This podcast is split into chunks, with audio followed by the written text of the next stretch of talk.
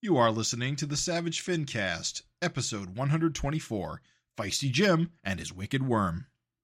Chicago. A criminal mastermind called Overlord held our city in his terrifying grip. Ordinary cops were losing the battle against Overlord's super freaks and mutants. Then, a miracle happened. When I found him, he had no memory of his past. I helped him find an identity and a life. Now we have a fighting chance. Now we have the dragon.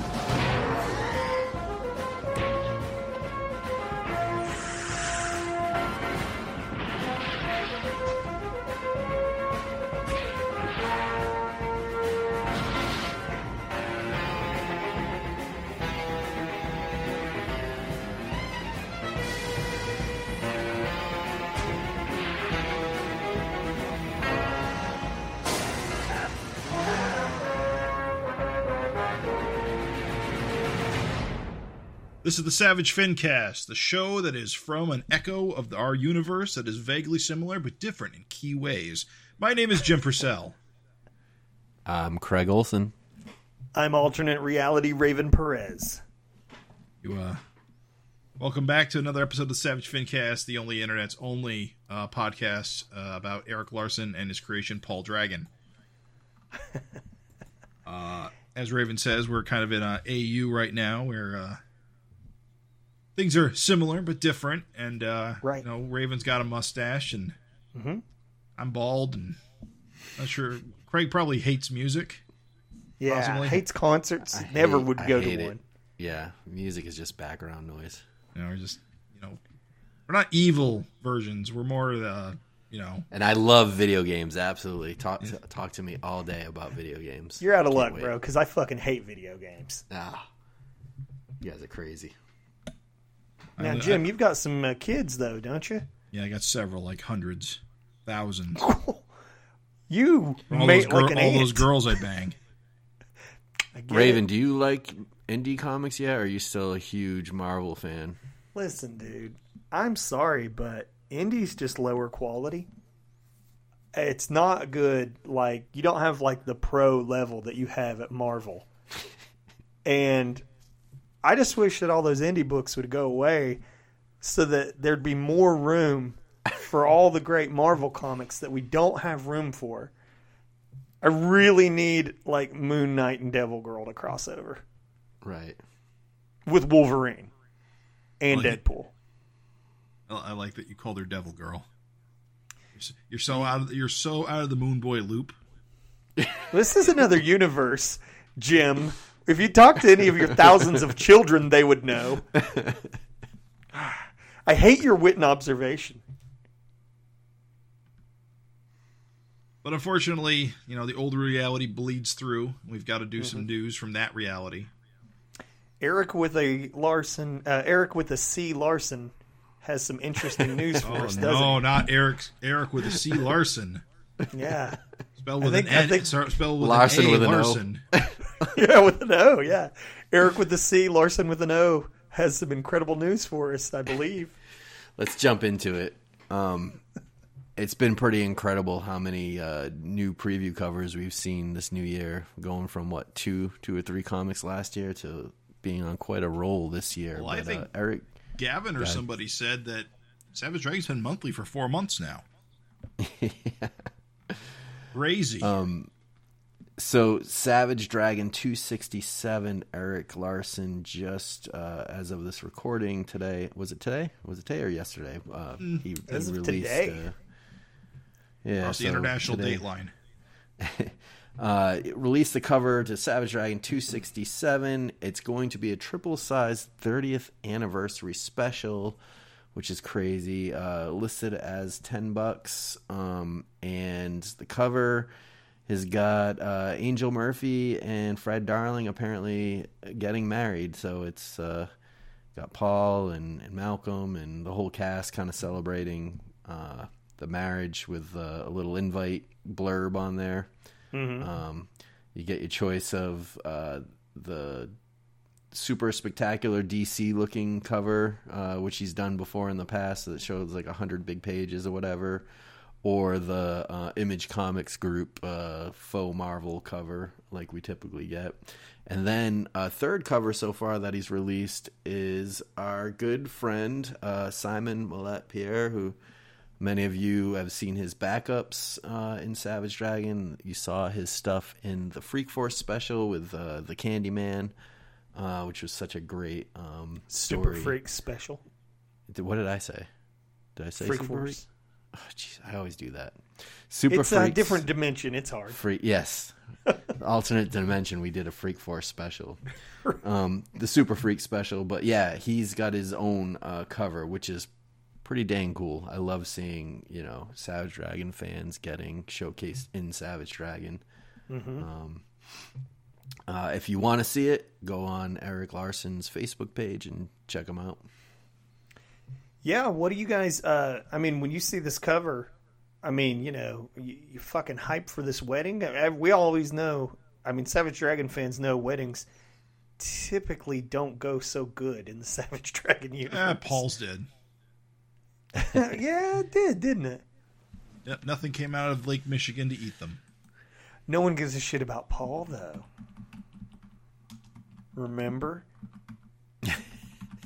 Like, he's just on the beach getting married, and, like, Malcolm doesn't even show up. And it's just like, whatever. You know, like, Alex gets married to Paul, and it just totally goes off without a hitch. That's got to feel like a little bit of an insult. Indeed. Where are all the Image characters? Popular Image supervillains crashing the party. They took one look at Paul's little fin and said, nope. I'm out. I can tell you, I do really like this cover for just being like a wedding cover. It's, yes. I don't know. It's just really... It's like a romance comic cover. It's nice. It's pink. It is pink.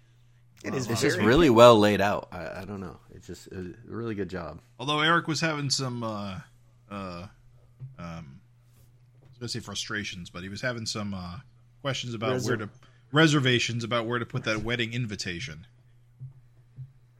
As it is. Yeah, so the cover's got the faux invite kind of slapped onto it, and it does take up some real estate. I think he should print up some real invitations and bag them with the comic.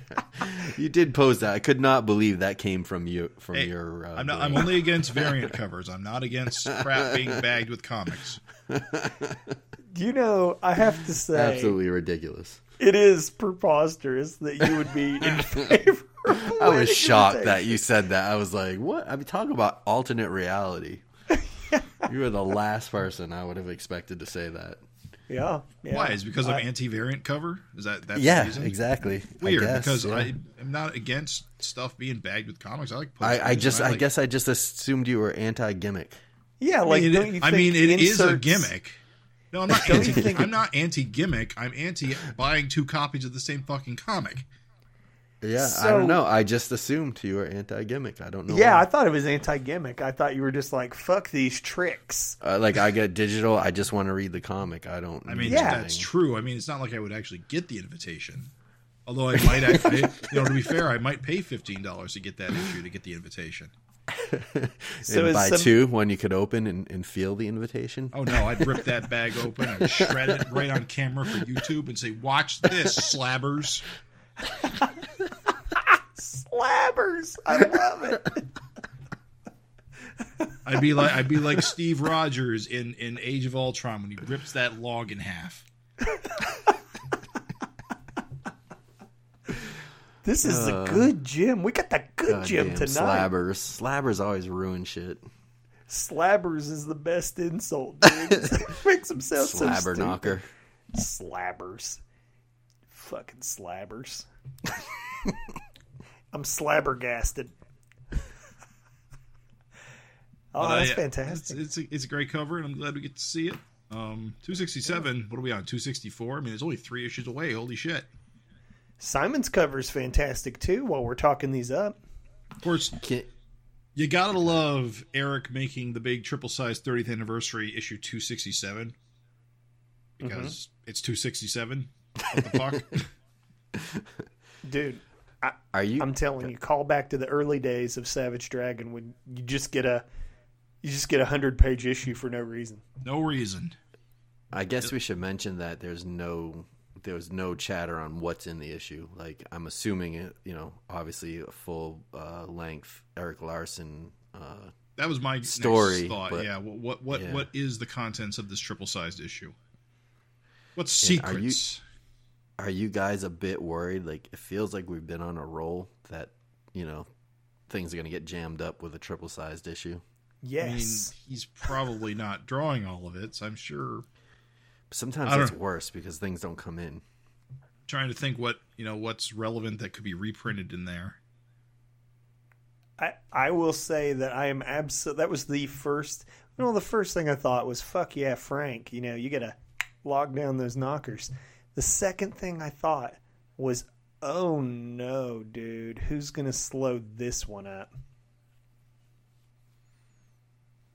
I mean, I hope nobody. I mean, yeah. I mean, Angel doesn't really have any antagonists. I mean, no, we're talking about collaborators slowing up the issue. Oh, I don't know, man. I wouldn't worry too much about it. I'm worried a little bit. Like, we're on such a roll. I feel like these anniversary issues kind of jam things up when he's waiting for stuff or whatever, and it's like it gets away from him. Oh, yeah, and this is the 30th anniversary of the ongoing series, not Savage Dragon itself. That's why it's coming out this year and not last year. I'm pretty sure he said that he's just doing this as a catch-up because he didn't do it last year. I'm almost like 99% sure I read that comment. Mm. That if last year had gone the way that it should have, that this would have hit last year. Maybe you should have slapped the Image 30-year logo on it. I mean, it wouldn't hurt. What are you guys hoping for some of these extras in here? Like I said, I can't think of anything that hasn't that because usually these things have the main story, a backup, and a reprint, and I can't think of any like reprints recently that that are likely. I'm ready to see at least a page of Adam Pruitt Funny's back. Yeah. Okay. It's been a while. Feels like it's been a while since we saw a page of that. I wouldn't mind seeing like another North Force adventure or something, but I wonder if that's all coming to a close because he's leaving Canada. This issue is after the move to San Francisco, or at least the San Francisco cover. Right. Yeah. Right. Good point. Yeah, good point. Yeah, it's a little like North Force just fucking dies on the way back to Earth with Captain Tootsie. Maybe a separate Paul adventure or something. Separate Paul adventure would be fantastic, dude. Just got a separate Paul adventure. Oh. Revisit Vanguard. It could be a Vanguard backup. Could be find out what's going on with him and all his buddies out in space. I mean, we haven't seen them in like 5 or 6 years. Yeah, Freak Force. They're kind of hanging around somewhere. Even like Rock in the SOS. I mean, we could have an SOS. There's been a lot of awesome characters on the sidelines. Right. And even if you had like an SOS. It seems like they're going to come back out because there was talk about Malcolm heading up that division there. Yeah, yeah. I mean, I'm saying there could be some of that as a backup, you know? Mm-hmm, mm-hmm. Yeah, no, I'd like to see it. There's a lot of characters where we haven't really gotten much out of, like Crusader and Destroyer, Mark and Paul, those brothers. I don't know. There's quite a few characters which I think could use the spotlight. The Janie twins. Yeah. Yeah. Yeah, like, man. That whole gang. Yeah, I'm excited. I didn't think we were going to be getting one. Yeah, it's interesting. It's like Jim says, though. It's like I can't think of any backups either or any stories that have been printed somewhere else that would be reprinted. So to me, it's new kind of backups, and I'm just wondering who's doing it and what they are. I guess we'll just have to wait, but it is kind of right around the corner. This isn't like a year out. This is... 267, 3 issues out, like Jim said. Right, yeah. So we'll probably see this at end of May, early June. Theoretically, months away. Yeah, I mean, maybe he's been working right along on this. So I'll say this: I will say this, as dense as this Paul issue was, I feel like he's had shit going on the back burner, and even if he wasn't able to like get to it, I feel like he probably all last year was thinking about shit. Mm-hmm. So he probably has in mind what he wants to do for this. Or at least he's had a year to think about it, is what I'm saying. It's not like he's just like flying by the seat of his pants, like, all right, triple size, and like has no idea. Like, he probably has ideas. Right. Shall we move along? Yeah, let's do it. Next up on our news, Eric posted to Facebook that a Paul Dragon adventure was retrieved. Angel-fueled quake. Of course, Finheads have read this story before. It's not new. It's not unpublished. It's not even that he hasn't been able to get this back into print. But what is new is getting the original art back. Here's the story in his own words. 39 years ago, I wrote and drew this story for a book Paul Curtis was publishing called, if memory serves, Plenio Comics. It never came out. Paul never returned the art, which, as it turns out, was a good thing. Paul recently passed away, and his sister, Maggie Thompson, reached out to me to see if I wanted it back. I most certainly did. It's one of the few surviving Dragon comics. The others were all destroyed in the East Bay firestorm in 1991. What an absolute thrill it is to receive this in the mail. The art is so tiny. I should add, I had photocopies of the art previously, and I've already printed the story 3 times in Dragon 5, Savage Dragon Archives, the comic, not the trade paper books, trade paperbacks, number 4, and Savage Dragon 189. So again, it's not like this is going to be some unseen treasure. We've seen it. But what's cool is that he got this back, and it's like some of the only Dragon comics, like Paul Dragon comics, that exist. So that's pretty fucking crazy. Yeah. I mean, because I bet you they could have got some big money on, you know, eBay or whatever. Oh yeah, dude. You know what it is? It's a total barn car situation. Like, those pages were just sitting around, like, yeah, not right. Like not moving, and then boom, they're retrieved. It is interesting. He showed photos of the original art. It's done almost comic strip style on what I'm guessing is just standard letter size paper, sideways, and then you stack 2 on top of each other to make a whole page. Yeah. I wonder if that. I wonder if that was the format of that Plenio Comics thing. It was more must like a. Been. But you know, he puts them side by side with the latest issue of Savage Dragon, and put together the art size isn't any bigger than like a U.S. standard comic size, so it's not even close to A3. Mm-hmm. So it's kind of interesting from that standpoint too.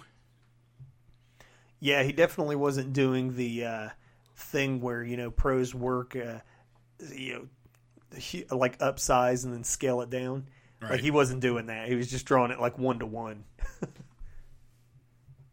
It's cool, man. It's fucking cool. Like I said, a little piece of history that just dropped in his lap, and he never anticipated it. And, you know, like he said, in this way, like the way that it happened, here's these Paul Dragon stories that survived the fire. Well, he must not. Crazy. I never thought about it, but he must not have the original art to any of those other Paul Dragon stories that we've seen printed before. It's kind of the way it seems. This must be all he has, which is nuts. Yeah. Yeah. And you know, these pages are in really good condition, at least from based on the photos. Yeah, they're a little yellowed, but otherwise, I think the most yellowing's in like Zipatone. Yeah, that's what I was gonna say. It's funny that. Don Simpson was complaining about how Zipotone turns yellow and cracks, and that it kind of ruined his originals, his original Megaton Man. And he's like, I just, you know, wish that I hadn't used it. You know, now that I see how good digital Zipotone is, He's like, I wish I just had my original art clean. And then you see these like Paul Dragon stories from, good Lord, who knows how long ago. And the Zippo-tone, while yellow, is still pretty good shape. Yeah. I mean, this shit must have been kept in, like, I don't know, like locked away, like away from light, and like, you know, I don't know. It's just amazing, really. So that's a great feel-good story. But I think moving on, we should talk about, we got some letters in. People heard my cross voice in the last episode and responded. You're like a dog instructor, really. Sit! Just a quick reminder, our old Finteresting conversation went as such. If Malcolm and family leave Canada behind, what would you like to see happen to the rest of the cast? So we pose that to our listeners, and let's see what kind of responses we got. So we got Ken Albury writes, "Hey guys, my immediate response to the question concerning what should become of all the supporting SD characters located in Canada is that they can stay put, with the exception of family or family-adjacent characters. I think it would be quite the challenge to find motivation and means to move too many characters along with Malcolm and Maxine and the kids. I suspect Paul and Alex might go, which I would prefer. Kevin and Mei Ling should go as well. Heck, Kevin should be on the new team. Everyone else can stick around north of the border. It's a known trope, but the auditioning of potential new team members is always fun. It's been a long while since we saw Dragon interviewing the SOS hopefuls. As much as I love the supporting cast, I am spoiled and want new, exciting characters dripping with humor, straight-ass badassery, or a combination of both.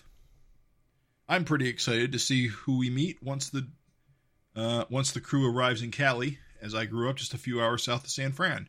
It's going to be great seeing settings I'm familiar with." And that was, of course, from Ken Albury. So, yeah, Ken says, "Everyone stay home. Captain Tootsie, get the fuck out of here. Walter... die in a snowbank."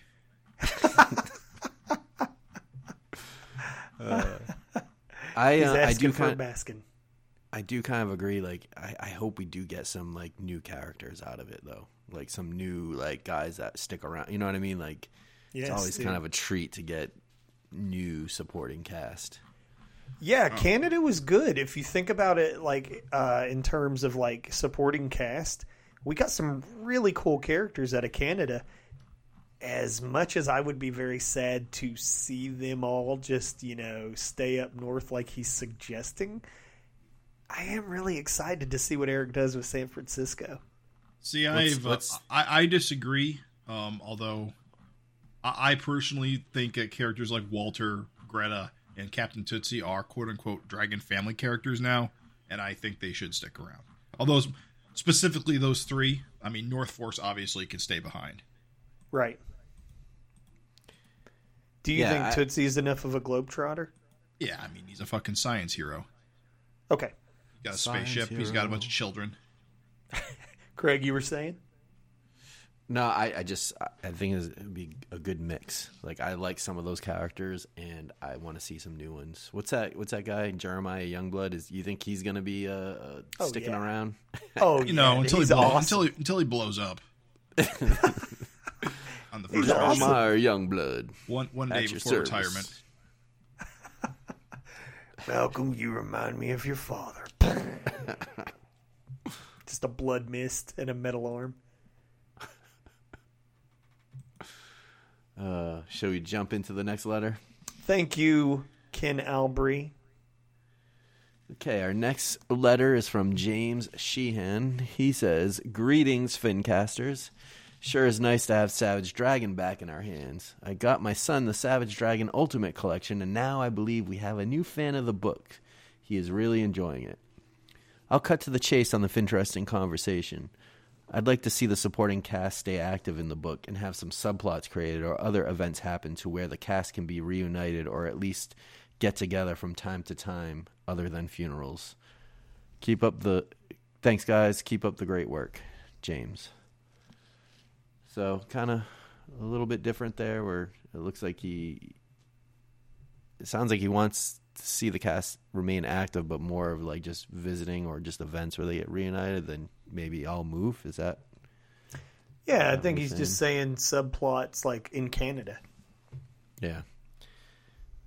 I wonder how old his son is. He's into the Ultimate Collection. What's Hopefully funny he's not too young as the issues go up.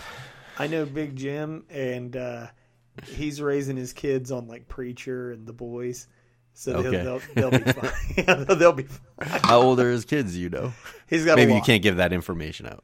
I'll just say he's got a fucking lot of kids. He's like George Foreman. So, there's like several gyms. Like he's got a lot of kids, so it's like it could be anything. It could be like a little kid where you're like, oh no. It could be like a kid that's like, you know, old enough to drink. Like it could be anything. So yeah, if you feel like clarifying, Big Jim, you let us know. That was about accurate. Moving right along. Friend of the show, Greg Aubrey writes, "Hi guys, this is a bit of an unusual correspondence, but I've got something to share with y'all for the practice, experience, and the sheer hell of it. I downloaded and did a practice edit on episode 123. Thought I'd share it with you. My partner and I are going to start podcasting, and I wanted to grab some raw audio. Try it out. If you like the file, you're more than welcome to use it as a re-upload. Funny part is, I still haven't read Ant Number 6 yet, although I listened to you guys talk about it at length several times over. I'll get to it eventually. Like the rest of you, I'm super meh on Ant so far.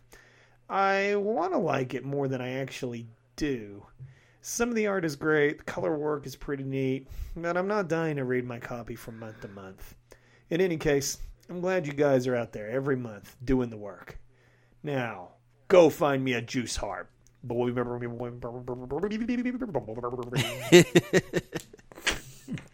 Aubrey." I think I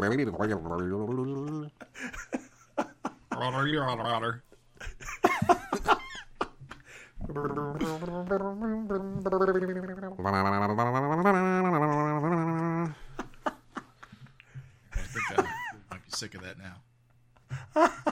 Never again. Sick of the juice harp? How dare you? I want a juice harp to play at my funeral. Amazing Grace on a Jew part.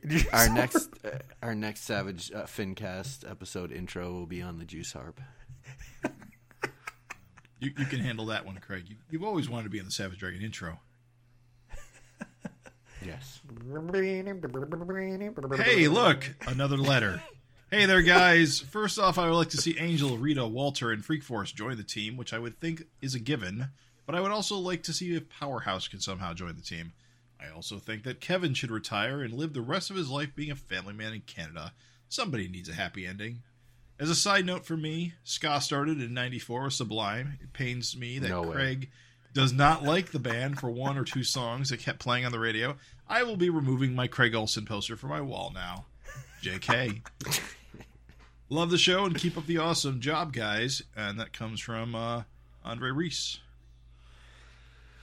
So, yeah, sorry. Ska did not start in '94 with Sublime. Well, Ska didn't start with Sublime. Ska Punk started with Sublime. No, guys, get out of here. No. Guys, he said for me. He had the... I know. Can I just say he had the qualifier? But I'm still saying he's wrong. He's wrong about what started for him.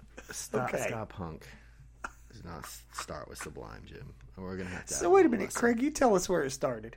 Yeah, you would know. You ever hear Operation Ivy? I haven't. It wouldn't start there either, but there it's way before Sublime, and they're huge. Went on to become... I've never heard of them. Members of Rancid and influence bands like Green Day and stuff like that. Oh, wow. But that was way before Sublime. Looking. Yeah, it says 98. I mean, 88. So, yeah, you're right. Good Lord, they splintered off into, like, Green Day and Rancid. I mean, Scar in general, I mean, bands like The Specials and stuff like that, but, I mean, whatever. I don't want to get into it. Someone else can always one-up me, too, but Sublime is not. It's garbage. Well, yes, I mean, we don't disagree that Sublime is garbage. That's Sublime. That's not the question. I like Sublime. It's okay. You can like it. Anyone can like anything. I'm just being a grumpy old... Let's move on. So, Sublime is when it's sold out, is what you would say, right? No, I wouldn't say that either. I just No. So you do practice Santeria? Yes. And you do have a crystal ball? I do. I actually had $1 million. Can I say I saw Sublime play live? And? Before the guy died. Oh, okay. I thought you were going to say, and they sucked or something like that. No, I just didn't pay attention to them. I don't know their history. Their lead singer died? Yeah, before they even really got big. Yeah, I'm noticing they actually only have 3 albums, which surprised me because I thought they were a bigger deal than they are. He OD'd, and the thing is that like when their music videos, this is how I remember when their music videos hit, and these were the 2 songs that made them big. He was a fucking like blue ghost. They took old footage and like made it blue. Yeah. Oh. For his parts. And like I was like, what's up with that? And they're like, yeah, he's fucking dead. And I was like, oh, he's already died. They recorded the album, he died, and they did the music videos with him as a ghost. Yeah. Like weird. They just were like, well shit, we gotta make these music videos, and so they just like had him old footage of him and they just made it blue because it's like fucking 1994. Right. I saw them because I saw them at the first Warp Tour, so I think that was 95. And I remember watching them, but not really paying attention because I didn't know who they were. What I got was their big song, right? Yeah, Love Is What I Got. And then there was the other one, The Wrong Way, that one. And then Santeria. Yeah. There's the 3. Those are the 3 songs. I see. Yeah, I don't practice Santeria. I'm saying, sorry, I'm getting all fired up thinking about these things. I'm saying like punk ska, like way before Op Ivy 2, The Clash was playing that kind of stuff. Well, what was The Clash ska though? I thought they were just punk. No, but they did play some ska, reggae. This whole ska movement started, was English guys listening to reggae in the late 70s, right, maybe early 70s, maybe early 70s. I'm probably wrong on that. I mean, that makes sense, yeah. So punk, when the punks got into it in the late 70s, they brought over some, and Clash definitely has some ska songs. They weren't a ska band, but they have some ska songs. I see. How does this relate to Ska Pilgrim? Yes. I would read Ska Pilgrim. Okay, I think we've bored everyone. Too bad it doesn't exist. All right, I think that's all our letters. So now we get to do our new interesting conversation. I gotta say, listeners, my co-host shot down my idea of doing a who do we ship together is getting married in the futures, but I think we got a decent one instead. Yeah, Hortus's corpse and Abner Cadaver. That's my pick. Yes, but stitch them together. Just stitch. They just kiss and the laces tie their lips together. So the real question that we came up with, issue 264, it's somewhat of a standalone character showcase for Paul Dragon. So we just want to know. Really unique as far as Savage Dragon issues go in terms of it doesn't have any framing. It's just this is an issue about Paul's history. This is a history lesson. Yeah, it just comes out of nowhere. And we've had similar scenes like this, I'd say, with other characters, but we've never had an entire issue dedicated to one character. So especially if you want to say showcase, we're really putting the emphasis on this as a character showcase, because Savage Dragon also doesn't really dwell on flashbacks for long, long periods of time. This whole issue is a flashback. So, who would you like to see get their own showcase issue in a similar vein of 264? Fellas, who wants to go first? I don't, because I don't have anybody. Not Raven. I mean, I can if you want. You want me to go? Go first, Raven. Yes. So, character I would absolutely love to see get a showcase would be our man Fonte. Okay. Especially after this issue. And I know that would be a mostly new showcase, since there's actually not a lot of Fonte, not a lot of meat on the Fonte bones. I mean, Fonte is like a semi-immortal character. I mean, he's probably had thousands of years of history. I mean, dude, that's the implication. And there's all, and in the Savage world, he like disappears, so he could be somewhere now. Even now, he could be out having adventures. Yeah, well, I mean, it's the thing is that like it's very hinted at. He's like, you know, he chooses champions for Earth, and mm-hmm. he is constantly at, you know, battle with the fucking Wicked Worm, and it's just like he's. I'm always battling my Wicked Worm too. Sorry, that was crude, and I apologize. No, dude. Feisty Jim. Do not always ever, a great episode. Always. Do not ever apologize. Oh, it's good. Yeah, dude. So, yeah, basically Fonte is my pick. I know that that might not necessarily be like a flashback, but I'm going to open it up to the concept that a character showcase doesn't have to be much retread. It could be a lot of new. It just be a focus on one character.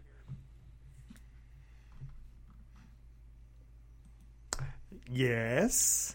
Yes. I'm actually having a hard time coming up with one because... So you gotta have a character who has like a period of time in their lives that you can really like go in depth on that you haven't already seen a good chunk of through standard Savage Dragon storytelling. Yeah, that's where I'm like, but it's only 20 pages, so right. But like some of my favorite like of type one, some of my favorite like when they do get flashbacks, like I love seeing young Malcolm in the old Image universe, which we have seen occasionally crop up. But I don't know if you want to dedicate an entire issue like that. I'm going to say Baby Boom. Is that the guy with the big infant that floats? Yes, Baby Boom. Baby the Adventures. I'm just kidding. No. How about Chief Renfeather, that Indian guy from Freak Force? The comic strip? Yeah. Yeah, no, kidding. Really? I would say Super Tough, maybe, if you want to talk about like a guy that's been around different generations. Yeah, he's still in the book. He's still alive too, so he's. Yeah, I mean, honestly, for me, I feel like I don't know. It was a really tough one. If it was anyone, probably Super Tough, maybe, because there's a lot of like different time periods and stuff you could go through. Yeah, dude, a Super Tough showcase would be full of like interesting potential. Yeah, man, that's a good one. Good pick, Jim. I'm having a really hard time picking. Super Tough was a really good pick, by the way, because he's exactly the kind of character you'd want to put a spotlight on. I don't know why you'd want to put a spotlight on him, but you could put a spotlight on him. Yeah, I'm not saying I particularly want to, but if I had, I suppose, Captain Tootsie would be a good candidate. Yeah, that would. That he would. Captain Tootsie has, you know, a lot of background, a lot of history that, although does sort of exist in his old comic books and comic strips and such, hasn't been like fully like explored through the Savage Dragon lens. He's only had like 2 comics, and the rest were like little ads. Right. Yeah, you're right. Yeah, so Tootsie's a real good one. So I'm going to say Captain Tootsie is going to be my pick for a whole 20-page history lesson. He was a space adventurer, so he's going all around different planets. Yeah, space adventure, science hero. He's got connection to all those other public domain characters in Savage Dragon. Man, that's a good last-minute save there, Feisty Jim. Indeed. Yeah, you really pulled a good one. Sorry, everyone. I think we took the 3 good ones.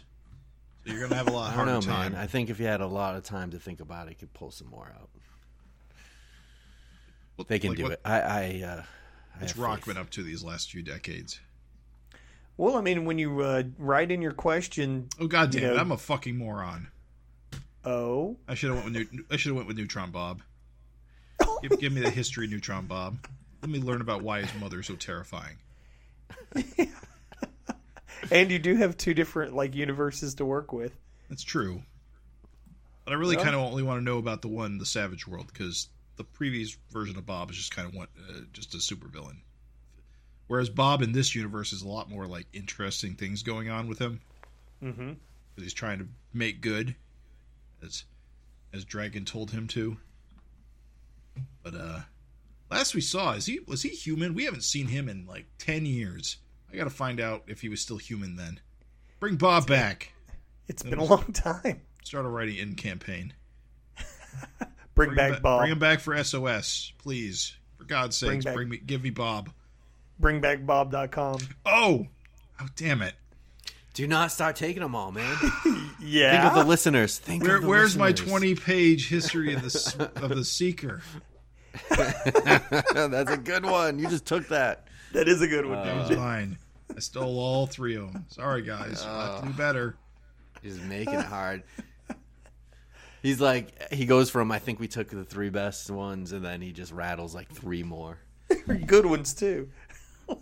Oh, wait a minute, Bob. Oh, wait a minute, Seeker. Oh, wait a minute. It's like, God damn it. That's okay. Hey. They can do like Bloop or Earth Woman, Earth Girl. Melvin Mouse. Indeed. There's all kinds of choices. I mean, there really literally is what's funny is like readers can really go off. Yeah. Hey, readers, when you write into this, like, don't just say, I want to see, you know, a showcase of like, you know, Powerhouse. Explain why. Like, kind of elaborate a little bit, like what you would hope for it to get into. That way you can make it a little more interesting. That way if two people pick, like, you know, I want to see, you know, Brenda Funk. You know, we can get why, like, from each guy. It might be different there. So right into us, Craig. Don't we have an email? SavageFincast@gmail.com. Beautiful.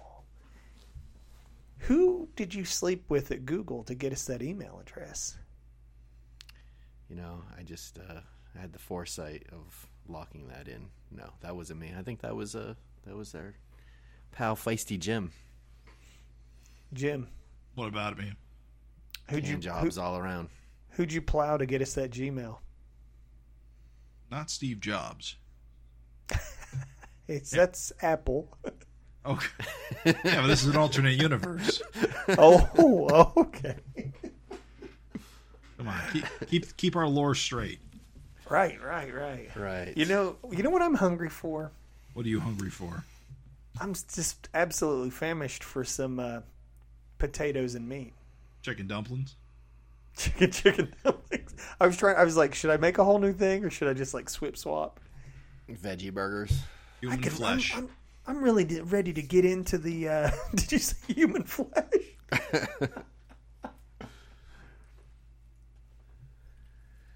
Yeah, I'd really like to have some cat and dog meat right now. Gross. They're not pets in our world. We like snakes and spiders as pets. Ugh, cats and dogs. All right, they give me let's get into this. This is getting out of hand. So hey, I want to get into it. Hey guys, what Raven? We've been waiting for this. Are you ready to have all of Paul's secrets revealed? I am. I'm finally ready. At last. It is at last. Because as soon as we saw this cover, it's actually been a long fucking time, hasn't it? I feel like it was like the middle of last year. Yeah, what a cock tease. Yeah. We have been getting edged for months, like a half a year. And I don't know about you guys, but I didn't know what to fucking expect. But man, edging is a natural high. Right. But this thing surpassed it. I'm just saying, this thing surpassed the expectations. I knew it was going to be fun. It really did in a lot of ways because I didn't expect it to be cover to cover. I expected it to feature prominently, but I didn't realize it was just going to be this. Yep. I thought it was going to be like Malcolm was going to walk in and see Paul like sitting at a table. And all right, asshole. Like, I remember. Who the fuck are you? Yeah, we're going to settle this once and for all. I need all your secrets revealed. No, dude. Instead, we get this like fucking one of a kind so far in 30 years. Character showcase issue with no real setup, no real precedent. It's just like you flip a page and were you expecting the burning field? I was not expecting the burning field, but you know what? You gotta love a good recurring motif, and it is a Dragon thing and not a Malcolm thing, so you aren't going to see it much going forward, I don't think. Right. That's true. When I saw that, I was like, oh, burning field. One last time. Until the next time. One last time. Dun, dun, dun, dun, hey, can we, just to back up real quick, the cover. I thought there was a real missed opportunity that kind of made me chuckle. Do you remember, I don't know, like, if you listeners out there follow the Savage Dragon fan, the Facebook page, the Erik Larsen Savage Dragon page, there's a PDF I put together, which was a copy from the old forums where Erik gave the oral history of Paul Dragon, like 20 years ago, where he kind of put down all his thoughts that he could remember from his old comics that burnt in the fire. And it's just funny. Because remember, he talked about like his ongoing title of his comic was Sergeant Marvel's Greatest Comics, and then someone shit on it because it said it sounded like Marvel. Dude, how funny would it have been on the B covers instead of the Image Comics Presents? It would have said like Sergeant Marvel's Greatest Comics Presents or something. Now, you know, I fucking love that kind of like alternate reality like bullshit. I love that. But you can completely understand from a completely marketing reason why that would be a terrible idea. No, I know, but it would have been funny. It would have been fucking amazing. It would have been incredible. Yeah.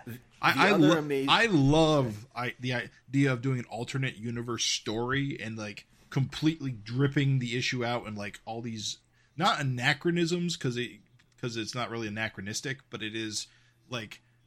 It's like you've stepped into an alternate universe. You've picked up the 264th issue of the Paul Dragon comic book rather than the Savage Dragon comic book. Yeah, dude. Fuck yes.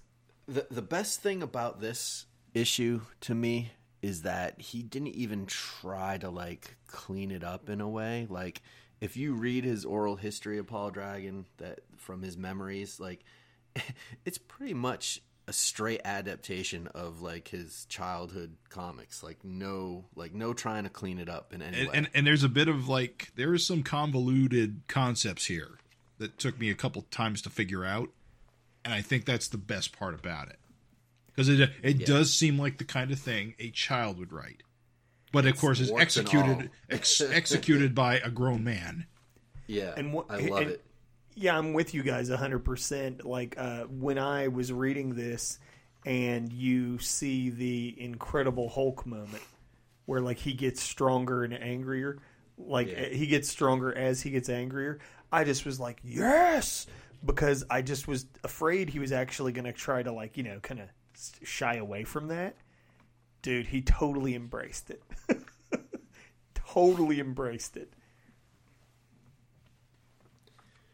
I love that there's three versions of Dragon running around in this comic. Oh, that one page, that one panel.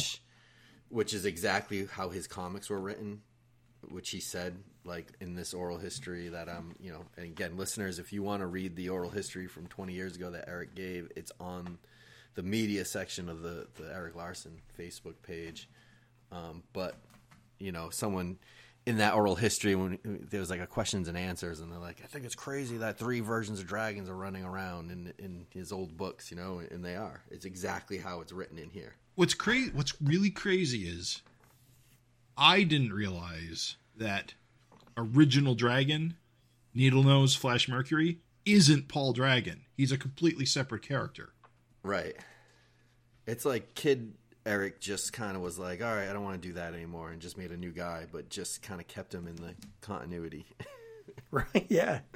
Just kept the old guy. Like, he liked the concept of a character called Dragon that, I don't know, and just kept redoing it. There's a real, like, classic comic sort of thing, because you'll have your Golden Age guy who's a real weirdo, like Flash Mercury, and then you'll have your modern, you'll have your Silver Age guy, who's the William Johnson version, who's the big dude in the costume, and then you have your modern version, who's Paul, who's a green guy with a fin on his head, like a mutant. Right, right, yeah. Dude, it's brilliant. I mean, and it all came from one guy. Like it's like a fucking hyper compressed, like you know, instead of something that took like decades and decades and like tons and tons of collaborators refining what the previous guy did, it's just Erik. It's just Erik looking what he did and being like, nah. There's a lot he can build on in this too. A lot of open-ended things. Like, yeah, we never find out where Paul came from originally. He somehow, it makes it out to be that he entered William. It sounds funny. Well, let's go through Johnson. Let's go through it. Okay. We started the burning field. Yeah. But Paul clearly says, "This is not me. Him. This is not me." But the story starts here. Yeah. So William Johnson is a reporter who is found in a burning field.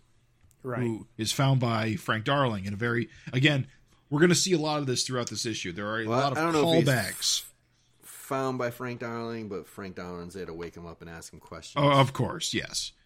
We never really find out who actually finds Dragon. We just know that Frank Darling's the first person he meets. Same deal with William here. I do wonder, though, if Frank was always there or if that is something that Erik has retconned in. It'd be interesting to ask him that if we get to talk to him about it, because I'm curious if Frank has always existed or he decided to just use it as a callback here. Yeah, I think probably just a callback, but I could be wrong. But we do get that. We do get the repeat. We see history repeating itself or pre-peating itself, I suppose. Where William's in the bed and he gets the conversation with Frank about having amnesia.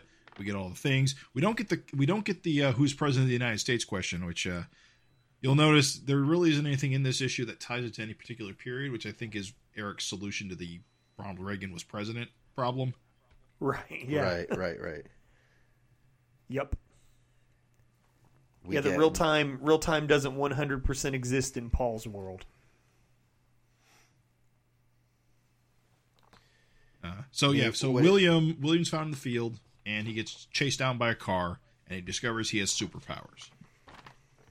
Yeah, he hulks out. And this is what I was referring to when I said I did not expect the Hulk element to be retained. And yet when William gets hit by the car, he gets pissed off and starts scrunching the car. And the cool thing is, having just done this reread, this stuff hits in my head like even fresher. Just like the Image Universe William was hounded by his brother. Yep. Paul Dragon's William is hounded by his brother. Mm-hmm. Because he fucking grabs that dude out of the car and tells him, he's like, "Did your brother send me?" I was like, "Oh, dude, Ralph Johnson, what?" So let me ask you a question. Sorry, I didn't mean to cut you off. No, that's it. I was done. Does the burning field happen before or after the car chase? Before. No, I don't think so. Because he's all huge in the burning field and his shirt's ripped. He's not that big in the burning field. I think he's got human proportions there. He definitely doesn't have dragon proportions, and he doesn't have dragon. His shirt is all ripped, though. When he's running, his shirt's not ripped. It doesn't rip until he kind of hulks out. Right. So but this happens. This happens. The running away from the car thing happens after the hospital. After he's gotten out of the hospital. That's the way I took it too. He appears in Burning Field. He gets found. Oh, right. You're talks right. to Frank. About dates. Yeah, June 1st. I didn't wake up in the hospital on June 1st, and then June 4th he gets. Yep. Gotcha. Yeah. I think he's just human proportioned at this point. I think whatever happened to him allows him to hulk out. To me, it looks like he's hulked out on that cover. Like he got. But do you think this burning field is the point where the Paul Dragon entity joins with him? Well, absolutely. I mean, the text says that he doesn't. Well, no. Text says he doesn't remember. He doesn't remember. Yeah. It's slowly Paul's. No, it says, "I didn't wake up in a burning field in my reality. But it started with the burning field. I didn't wake up in the hospital, but I did hear about it. I don't remember." But it's William. He's mixed with William now. It says it started there. but he doesn't remember it because William's consciousness is still the main consciousness, and then eventually his consciousness takes over. That's what it is that when it starts, William is dominant. Right. And, but him and Dragon merge. And so I do believe that the burning field is when the Dragon entity enters William's body. However, William's still dominant. And so as the story goes on, Dragon emerges as dominant. Right. Every time he hulks out, per se, he gets the Dragon persona, kind of, until Paul eventually takes over. Which, again, here's what's a brilliant concept. If you guys remember, that's very similar to what happened with Mighty Man. Where, like, you know how, like, when people who are irresponsible get Mighty Man, they just sort of don't ever turn back? Right. Right. Well, they even have the line here in this issue where he's like, you never turn back into Paul. And Dragon's like, why would I? I'm more vulnerable. You know? And so it's the exact same kind of story beat where it's like, you know, there's two people in one body and Dragon kind of doesn't ever want to go back to turning into Paul. Right. There's parallels in this. The thing is about this is that there's parallels to so much. It's so fucking cool. It's over the top. Yeah, because Ralph was a major villain for a few issues in Savage Dragon. Yes. The actual... He kidnapped Rita. And then, I mean, go ahead, Jim, if you want to take it on. I was just going to say that whole arc with Ralph kind of... Of course, That was during the merge period, right after issue 50. There was some of that, yes, yeah. There was some of that because he gets shot in the head. That was Erik kind of playing in his old right. That whole storyline was itself a callback to this, which makes sense that this is very familiar. Right? Exactly. Yeah, it's cool. It's cool, the parallels. It's insane. Because, like, it's new, but also, too, it totally parallels what happened in the Image universe. Because that was based on the old comics. It's awesome. I love this super fantastic hero team. Yeah. I like that apparently Fonte gave them these powers. Isn't that cool? Isn't that a cool wrinkle?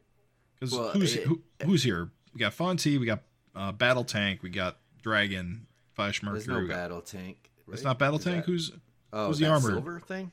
Yeah, I think that's Battle Tank. Oh, is it? Maybe you're right. Maybe I'm wrong. I know Zeke. He looks different as you go on. He turns into like a green guy eventually. Or maybe it does. Okay, pay some more attention. I'll show you when we get. There. Yeah, Zeke is in the helmet, and Poison Dart. It's got the mask. Half Man. Is that Poison Dart with a mask? I think so, yeah. Oh, huh. Half Man, yeah. I don't know who those brother and sister looking are. I don't know if we've ever met them. It could be, I was going to say Solar Man, but probably not. He's got the split curl Superman thing going on, so it's probably a Superman Supergirl thing. Spit curl man. Yeah, he's got the little spit curl symbol on his chest. Yeah, good point. Well, hold on. Do the copyright info? You know how he does copyrights? Does that have anything in there? No, he does that anymore. Oh, okay. No. Too bad. I was going to say if that had any kind of like hints for us. Was the wiki updated? No. Okay. On the oral history of Paul Dragon that I keep referencing, Erik did say in his early days, Fonte pretty much gave all of his kind of guys the power. So it was like his... easy way to just give everyone powers. It's also cool because if you, again, narratively want to tie that to kind of like modern continuity, like that's kind of like what Elzea Stone was doing down in Mexico, just handing out powers. Or the creator or the other guy that Prism killed. Or yeah, he's had a couple of those power brokers. Yeah, you know, the power broker. Yeah. Craig, you touched on it, though, dude. Super fantastic hero team. Is that not fucking hilarious? I love it, dude. I love that he kept that in. Yeah. Question. I'm going to ask you guys, was this not originally presented on Facebook as a double-page spread? The superhero fantastic team? I think he just posted the panel and we probably assumed it. Okay.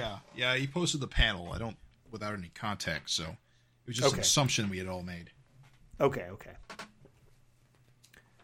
So here the story continues, and this is where, like you said, like the original dragon was Flash Mercury.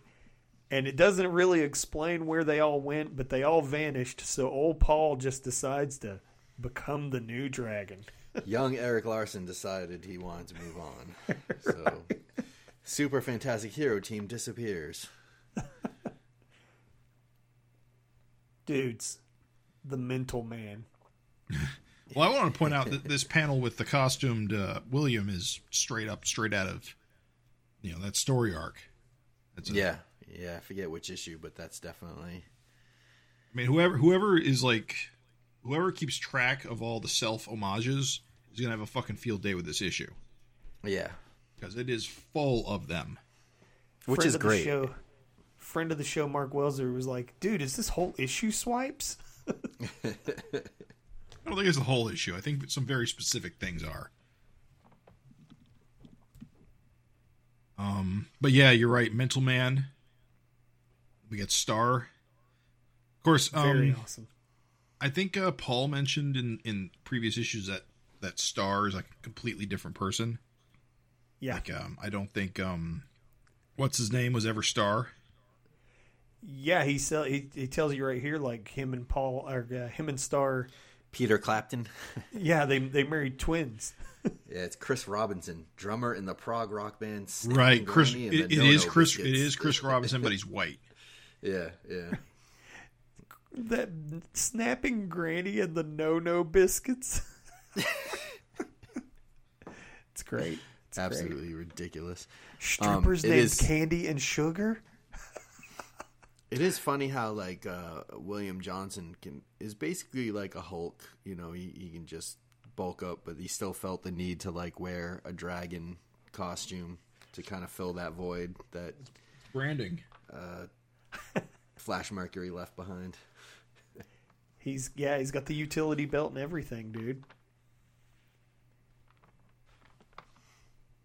Here's Jim's favorite panel out of the whole thing. Oh right, yeah, Fonte in the fridge. Holy shit! Yeah, that panel's messed up. It is, but the idea that Fonte just is absolutely. It comes into William's home and just eats all his food.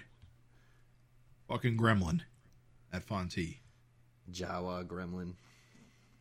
But yeah, you're right. So the word balloon is pointed at William, but it should be pointed at. Chris Robinson. Chris Robinson, yeah. Yeah, I know what confused Jack. If it was Jack who does the balloon arrows, it's that they're both pointing to Fonte. Yeah. So what's funny is when I first read it, it didn't register as a problem. No. I was like, later I was like, oh. I gotta say, Chris Robinson is like a real like weirdo because he says. That's Fonte, William. That cat is out there. Let me introduce you. Cat is out there. He's a musician. Okay. Is that how you talk? I mean, listen, it's still vaguely 70s. Look at Flash Mercury's He's got a pants. Personal guru. Yeah.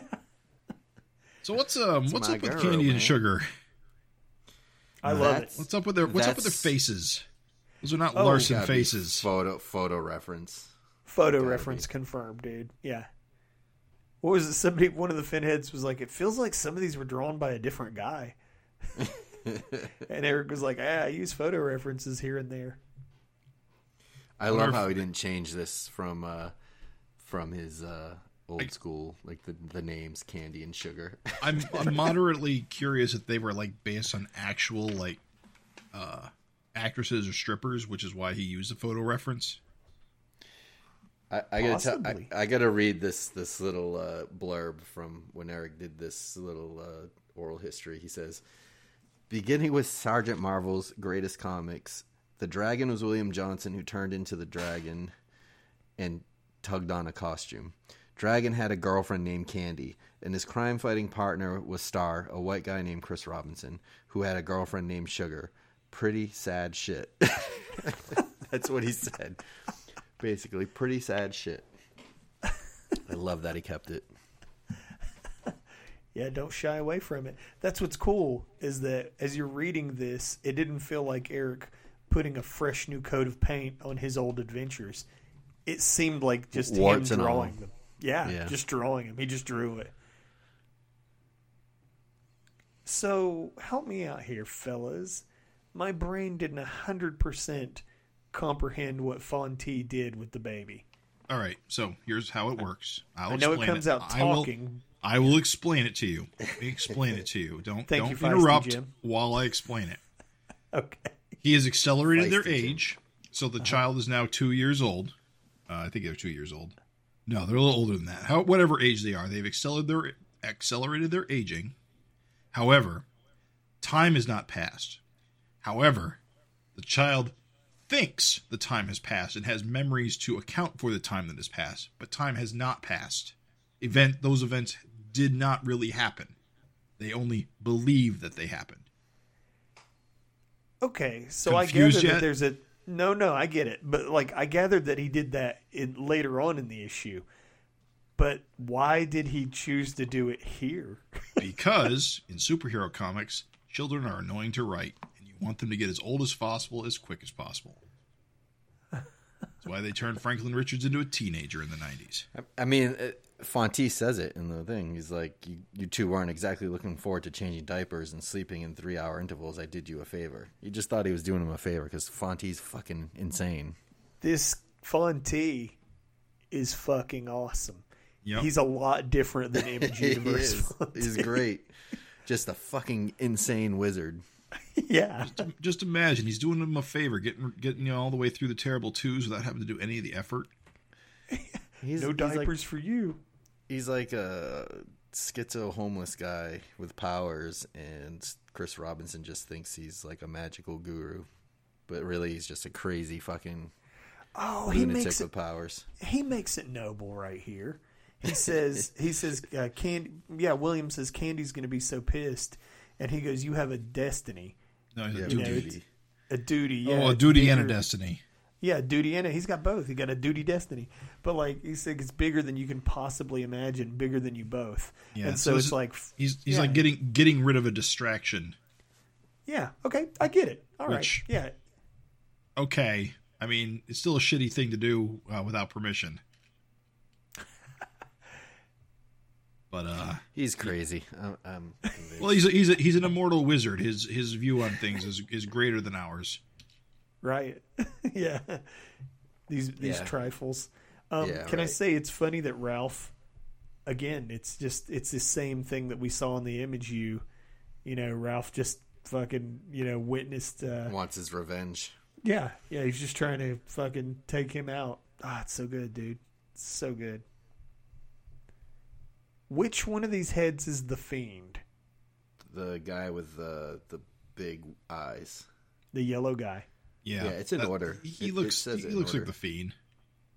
Oh, so it is in order. So let's do through these real quick. So we got the Professor, who is what's his face in the box. Possessor. Oh, the Possessor. All right, yeah. We've seen him before. Simon Kane. Yeah, that's right. We got X-05, who I guess is a robot. We've seen him before. He's actually on the cover. He's on Attack from Iraq. Oh, that guy. No, it's not. No, it's not. X-Row. Oh, no, wait. X-Row comes in during the Ralph. Yeah, he was up on the building. There's a cover of him holding, is it She-Dragon over his head or Dragon? Yes. I can't remember. Yeah. He was the robot guardian of Candy. Yes. He's the robot that kind of looked like Superman. Kind of looked like Superman, and he was white then. Yeah, that's why I didn't recognize him. Yep. Okay. We got Animal, who we know. Animal. Bronze Man, who is the precursor to Overlord. Lasers and gas. Yep. Bloop, who we know. The Fiend. This Bloop is a different kind of guy, isn't he? He's red. He's like a badass Bloop. Kind of Metalman-esque. These guys. Yeah. They're color coordinated, and there's three of them. The Fiend, who looks weird, but you can kind of see it. Yeah. Yep. Then this Rock Smasher. Character. Rock Smasher is. I don't think Rock Smasher could be anyone. I suppose. No, he's garbage. Yeah. Okay. He's a gray Hulk with horns. And then we get some heroes here. Joseph Strange, who we've met. These are familiar people. Mm-hmm, yeah. Sergeant Marvel, who we know intimately. Rock, who's red. Red Rock. And Shrew and Poison Dart, who maybe previous isn't Poison Dart. I thought she was Poison Dart with the mask. Maybe I don't think she is. Maybe they're both Poison Dart. No, I think it's a different character. Mm. Yep. Yeah, I think we never see, other than I think we see Flash Mercury again, but I don't think we ever see the superhero Fantastic Team ever again. Like, they disappear and they're gone. Well, Powerhouse. Well, other than Powerhouse, yeah. So, Bloop Zeke, and his sinister siblings. Zeke, we do. So, Bloop's sibling in the Image universe wasn't Jennifer Bloop's brother? Sister? Yes. Yeah. Okay. She is here too. So, okay, so I'm saying, like, the one that's titty slapping Paul right in the face. Well, here she's, is it Susan? Oh, it's Susan. So it is Susan. Yeah. So is Susan yellow, the yellow one? Yes. Yeah. Oh, okay. Susan is the one who slaps Paul in the eye with her tit. By the way, Eric confirmed that was direct from the comics he made as a kid. Well, the guy's putting strippers in his comic. He knows what he's doing. Right. Editor Gavin Higginbotham told me that Eric told him that his dad kind of laughed at it and it kind of made Eric, I guess, maybe embarrassed about that panel at some point when he was a kid. He showed him that or something, which I thought was pretty funny. It's fucking awesome. Yeah, Candy has had too much. You know, this superhero stuff. Well, it was more like, as this page says, Paul has started to assert himself as a separate entity. And so William is kind of in the background. So Candy is kind of like they've drifted apart as a result. Yeah, this is where Paul gets. See, I don't think Paul is like an entity that has inhabited. I don't think Paul is an entity that has inhabited William's body. I think the act of changing into the dragon has created Paul. I don't think Paul ever existed before this point. Just that every time William becomes dragon, or Paul rather, just kind of forms more as a stronger and stronger entity and gives him like his own personality, his own identity. How do you explain their different personalities though? Well, that's what I'm saying, is that it's the act of becoming a superhero. I guess it's like the mentality that William has to go through to be a superhero, and that has become its own entity. I got my own theory. Okay, lay it on us. I don't think in his old comics that Dragon was ever an alien, but I don't think he ever had an origin for Paul Dragon, and maybe it's what Jim is saying. But I think if I had to tie it in now, because Paul Dragon's got to be an alternate version of our Dragon, right? I think that the aliens somehow like beamed him down to Earth and he merged with William Johnson. So like whatever the Kerr equivalent was got beamed down and happened to intersect with William and merge them together. Right, and that will explain how he's an alternate version of Savage Dragon. That's a pretty good theory. I think that's my theory. I mean, who knows? But it's still open ended. We never find out. Yeah, it's good a theory as any. Yeah, it's weird. Because I mean, how do you kind of explain it? Him being an alternate Paul being an alternate version of Dragon, if. Well, think about it like this. Not an alien. Think about it like this. You're a teenager writing these Dragon comics. You've gotten to the point where you no longer want Dragon to be a dude in a costume, but you don't want to lose all this like history. So, what's the solution? Well, you got to split him in two. Okay. So let's just say Paul is like a completely separate entity from William. So you can have both characters be two different guys. You can say the superhero personality is his own, and the William can go back to being himself. No, I get that. I get that for this. But if you're trying to tie it in now with the regular Savage Dragon comic, which is totally like, how do you go ahead and explain? No, I don't know if you don't have to. To me, that's a step further than is necessary. They are equivalent characters in the sense that they are both dragons that are superheroes. You don't need to like tie in like the specific minutia of like the Kerr and the Krylons. Sure. I guess to me, I have a hard time wrapping my head around that, because it seems like if he's going to share memories with our Savage Dragon, they've got to be like a related character. He's definitely an alternate reality dragon, because he gets his memories. I mean, you put your finger right on it. He's somehow related to our dragon. I understand what you're saying. You're saying is that you think, or you believe, or you need it to understand that in order for the memories to be compatible, you have to be like a genetic copy. Or the same person. Some kind of version of it. Parallel version. Just another guy that looks kind of like Dragon, but isn't. From my point of view, it's not so much that you need to be, quote-unquote, the same person. It's that you simply have to fill a role similar enough to be compatible. Yeah. Is there an example of what you're talking about? Well, let's think about it like this. Let's think about it in DC Comics terms. I don't know. No, I mean in the book. Is there a person in the book that is that way right now? Well, it's kind of like Angel and what's her face here at the end. What's her name? She's not Angel. Maybe it is Angel. No, never mind. It's like it's like Overlord and the Bronze Man. If Overlord and the Bronze Man were, well, I guess they were both Antonio Seghetti, right? I don't know if we ever find that out. Way, at least. I guess you could say they were both Antonio, so I guess that doesn't qualify. They're just different armor. I'm not sure if it was clear if William, if Chris got memories from both. That's a good example. If Chris Robinson remembers like the other Chris Robinson, but it makes sense that he would, because they were both Star. They were both equivalent characters, even though they come from completely different backgrounds. To me, it makes sense that it would just seem weird that Paul Dragon has all the very similar characters in his universe as our dragon, for them to be completely different entities, different, maybe just have the coincidence of looking similar. It's all down to coincidence. I mean, there are like stronger similarities. Certain characters have stronger ties, stronger similarities. But like, why does Paul have Dragon's memories?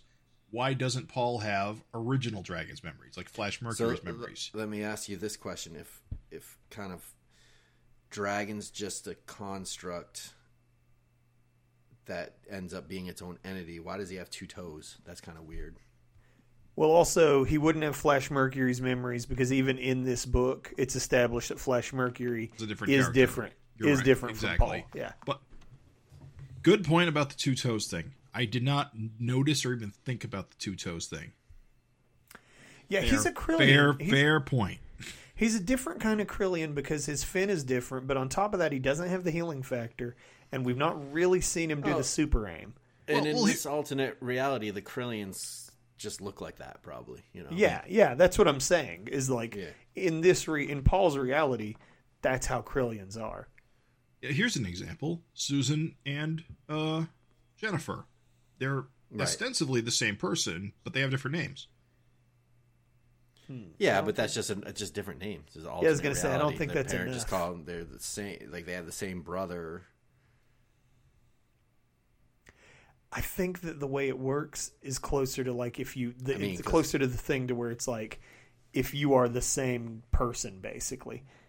Like even if you have those differences, like for instance, William Johnson wasn't a reporter in the Image universe, but I mean he was clearly William Johnson enough for that to be more or less the same kind of like guy, basically. Right. So the details don't so much matter. The name doesn't even necessarily matter, as we see with Jennifer and Susan. And that's what I'm saying. It's more about roles. It's more about echoes, being echoes of each other. I'm not saying I'm right or anything. That's just my theory.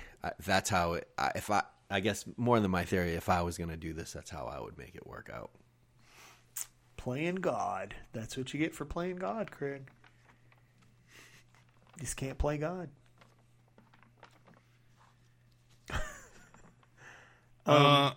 Yep, go ahead. No, I was going to say we get to see the same story beat as in the Image universe where Dragon can kind of hear, William Johnson struggling. Get me out of here, help. And so he asks Fonte to separate them. And, it's kind of awesome. I think that panel's pretty much lifted too, right? That separation panel. There's a bunch of panels that even, I feel like that panel with, what's her name? Susan. I feel like that. I've seen that. I think that's from her profile picture. Well, it's even Fonte in the original Image U. It's Fonte who separates them. Yeah. He's like, let's end this. And separates them.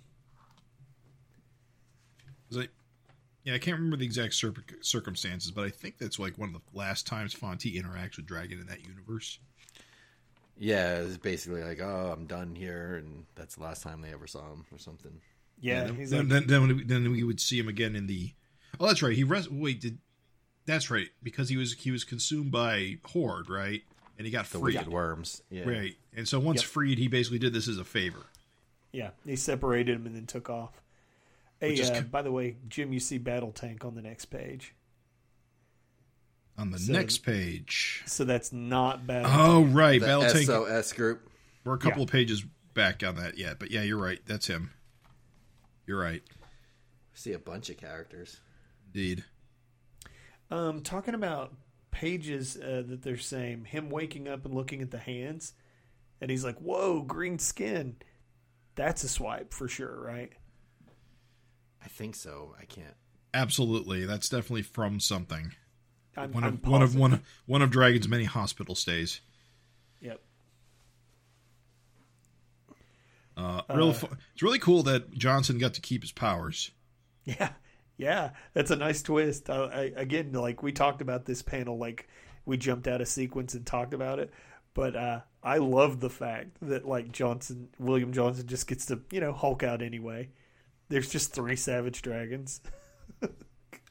Well, there's the Incredible Dragon, and there's the Savage Dragon, and then there was the Original Dragon. Yeah. So he's the Incredible Dragon. Oh, it's so good, dude. It's so fucking awesome. I gotta say, I kind of prefer Smasher's outfit in this universe. Really? Yeah. I never thought the Stars and Stripes thing ever made sense, except for when she was in the SOS, because everyone wore it. The fact that she kept wearing it after the fact was always kind of why? It's the only outfit you've ever... Yeah, I don't know. I just kind of dig these Wolverine colors on her. I don't know that I do. Big S for Smasher. Perfect. Right. Hey, who do you guys like better, William John or Rita Meter Maid or Candy? Rita. I'm just saying. Clearly, William has a type.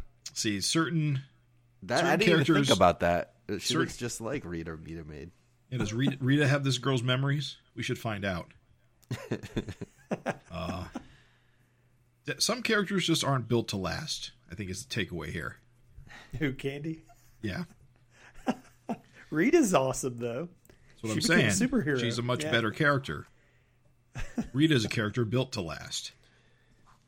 So it looks like we got Flash Mercury back and Zeke, at least, from the Super Fantastic Hero team.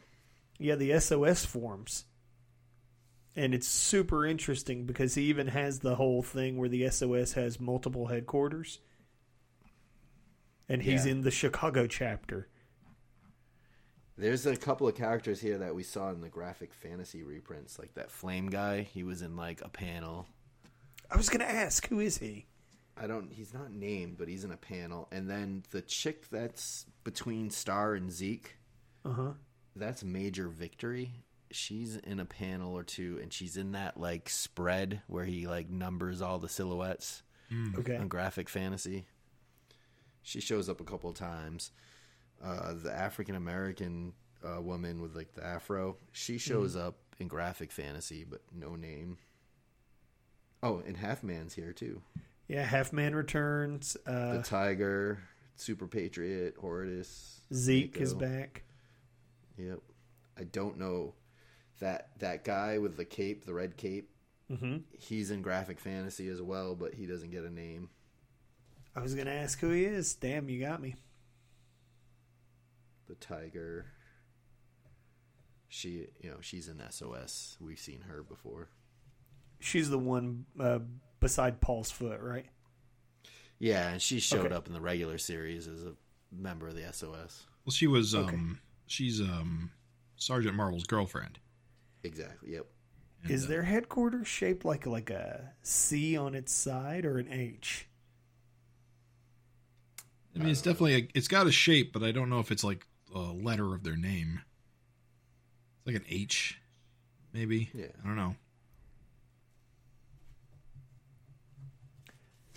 So this Demonoid page. Yeah. So Craig, before the show, was convinced that this was an homage or a lift of a previous appearance of this big Demonoid, and it is not. It is an completely original drawing. However, we have seen this exact double page spread with a large Demonoid 3 times in the past. Right. And I've put them in our Discord chat if you guys want to look at them.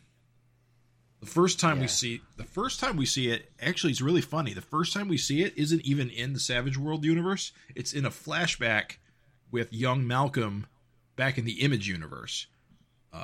Mighty Man is basically this thing has come out of the ground and the SOS is fighting it, and Malcolm has gotten caught in the middle, and Mighty Man is grabbing him out of danger. We also see Hercules and Super Patriot and Kid Avenger. This is the first time we see this guy. Then we see another big one, fighting Malcolm in the big double page spread. Every sequence is a double page spread issue 199. Uh-huh. We see Malcolm fighting him along with Battle Tank and others. And Ineffectual cops, indeed. And then we get this one in this universe. So this is a recurring thing that keeps happening in every universe. But the one in 194 is exactly the same creature. The one in 199 looks different, but this one is true. It has pretty much spot on. Yeah, his head could be mirrored. Yeah, it has the same spikes, configuration. Layout, kinda. Yeah.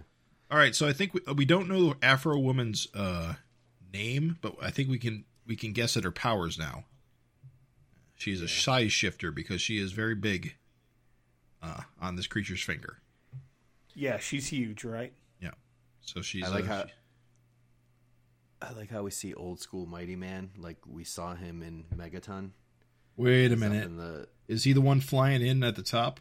Yeah. Huh. Oh, cool. Like so that's who he is. Costume from Megaton 3, I think it is. I don't think I've ever seen that. 2 or 3. Cool. He fights Vanguard. Yeah. In Megaton. I was wondering who that was. 2. Awesome. And then I like how Battle Tank has like the tank wheels on his legs. Yeah, it's fantastic, dude. Paul still using the utility belt. Yeah, of course, very handy thing. Hey, look, John Day exists in every universe too. Where's John Day? Bottom right.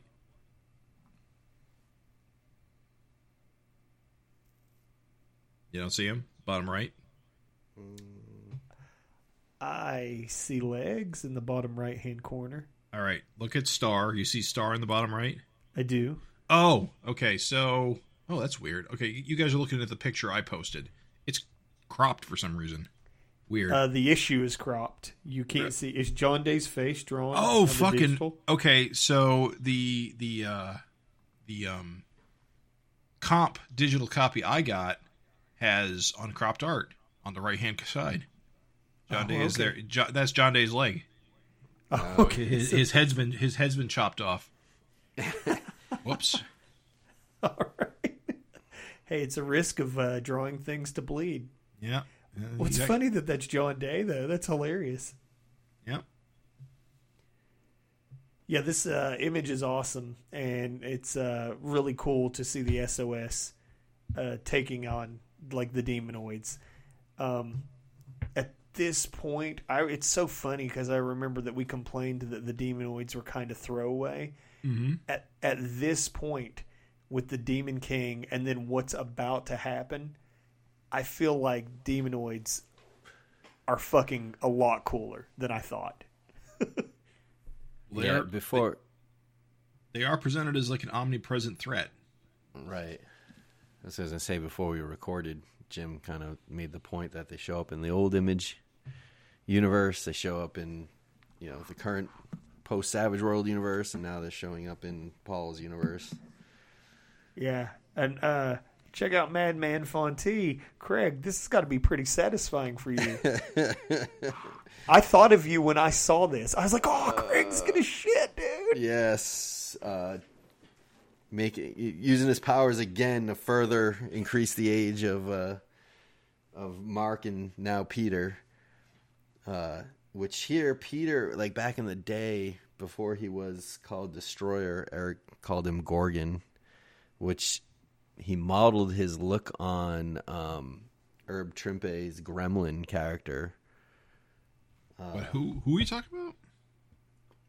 Gorgon, who is the messed up Johnson twin. Okay. Is now Destroyer. Because here's my thought. These guys kind of look like the Defenders. They look like Namor. The Hulk and Doctor Strange. You don't say Namor? Namor, yes. What do you say? You say Namor? I kind of said Namor, but that was more of a mistake. Okay. Namor. Submariner. Damn it. Raven was ready to end his friendship with you for a second. I heard it in his voice. No, I was just surprised. He said Namor, and I was like, Namor? What? I've been saying it wrong all these years. Yeah. I was like, is that the right way? Maybe I'm just reading too much into it, but they kind of seem like the Defenders in this panel. He's probably heavily influenced. In his old write-ups, he was saying that, looking at it, that Peter, the Destroyer character, the grayish Hulk-looking guy, his face does resemble like the Gremlin character, which was a villain in Hulk, drawn by Herb Trimpe at the time. But this is all around that time where Defenders were huge, and I think Erik was pretty into them. So I wouldn't be surprised that it's got a heavy influence from that. Boy, these kids are bloodthirsty. They get powers and immediately both fly into this fucking flying to their eyeballs. Right. I wonder if the two-toed Gorgon thing is what got Erik to start thinking about giving Dragon two toes in the Image book.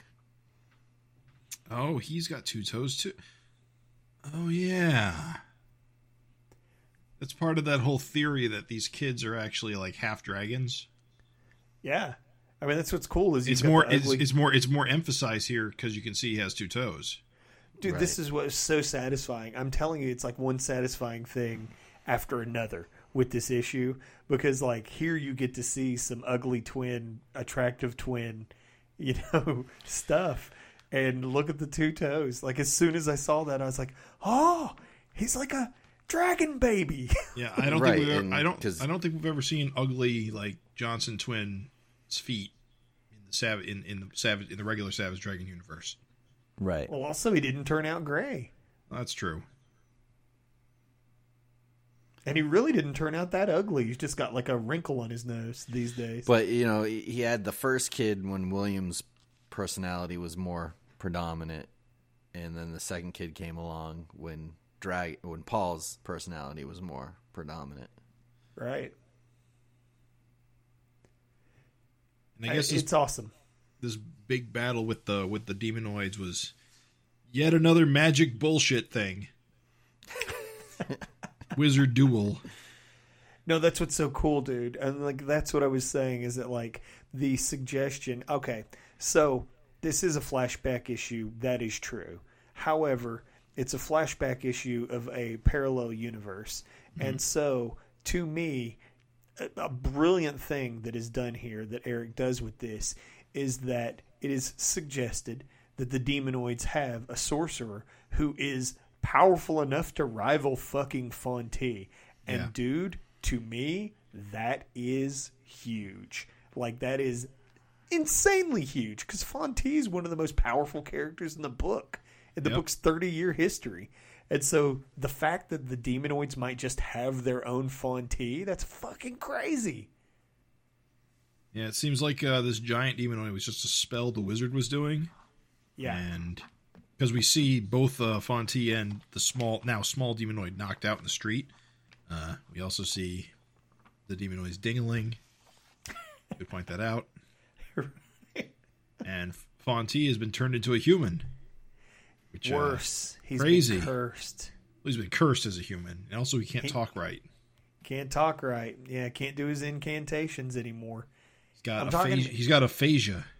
I'm talking about like the power for this Demonoid sorcerer to fucking curse Fonte to where Fonte can't be fucking Fonte anymore. That's fucking crazy. This is the same character who made Mighty Man. I mean, dude, that's fucking nuts. I don't know. To me, it's a huge, like a bombshell tucked away in this little Paul flashback is, oh, by the way, fucking Demonoids have their own Fonte level guy. That's fucking huge to me, anyway. I mean, they did. Well, maybe our current universe. It could be an equivalent. You're right. Yeah, that's what I'm saying. To me, that's the megaton bomb in this issue. Is it like, you know, Fonte's not likely to show back up or anything, but it's like, dude, the Demonoids are still kicking around. And you got the fucking Demon King running around. I wonder, though, if he is going to come back. So let me ask you a question. Well, here's the thing. The last time we saw Fonte, what he said specifically was, you will not see me again. But that was another universe. No. I'm talking about the backup in Savage Dragon 100, I think, where they recap how the Possessed arc went. Because remember, the Savage World Dragon gets possessed, goes on a rampage. Mace isn't there to stop him, so he goes on a longer rampage, winds up going all the way back to Horde.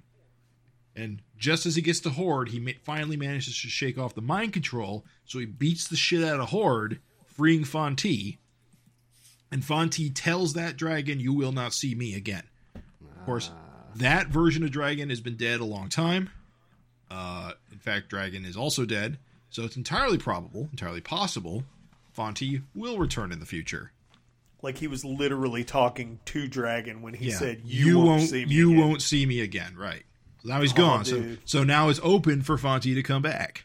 Clever little wrinkle, Jim. Clever little twist, dude.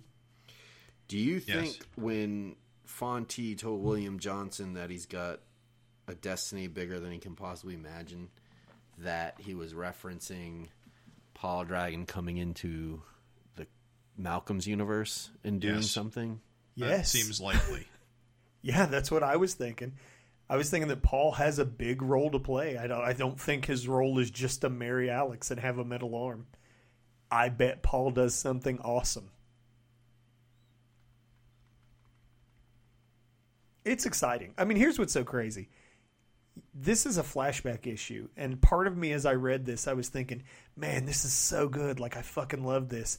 And then I was like, but it is a flashback issue. You know, that's kind of a little bit of a, he doesn't really do these too much. Like, that's a little bit of a bummer, maybe. But then as I started to realize, dude, there's implications laid down left and right for the future of the book in these pages. And so, dude, Paul could absolutely do something huge and crazy. Who fucking knows? By the way, I remember finger banging Judy. I was waiting for you to say that. That is the funniest fucking shit of all time, dude. Did that still happen or no? No, it's just a memory. It's just a memory, dude. She's still your old age. unfortunately.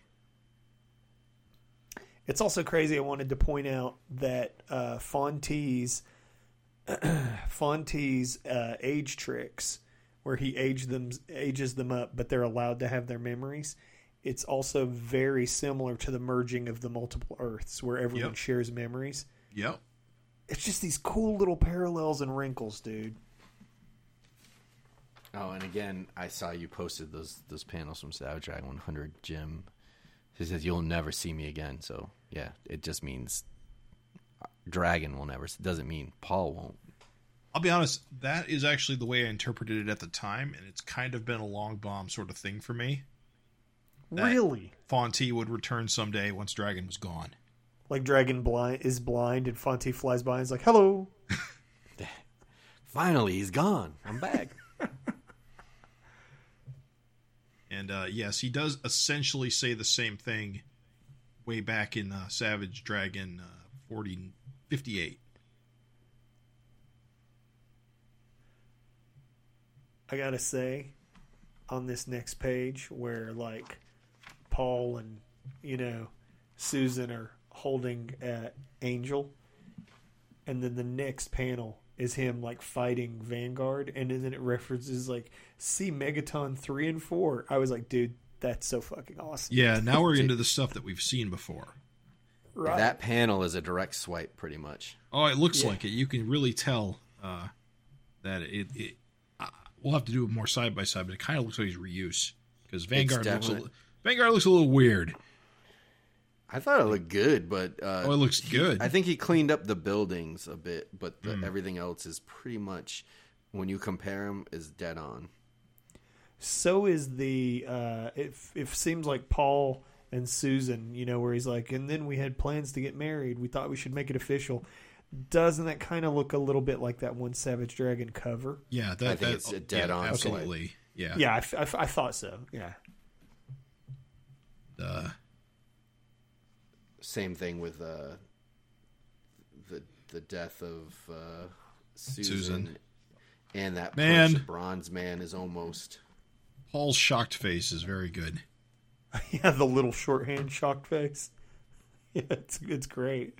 Duh. Go! You see your soulmate get her like crotch blasted off.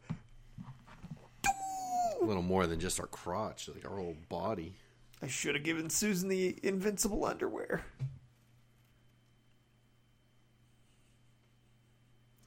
Yeah, I love this because it.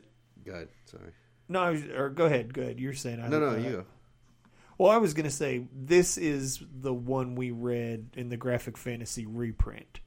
Right. Where he tracks down Bronze Man and then finds out he's dead, right? Yeah, these poses are basically recreated. But I mean, that's the story it's referencing? Yeah, yeah. Okay. I mean, that's what the box says, but I wanted to make sure. You can kind of tell that a lot of these panels are kind of reused because...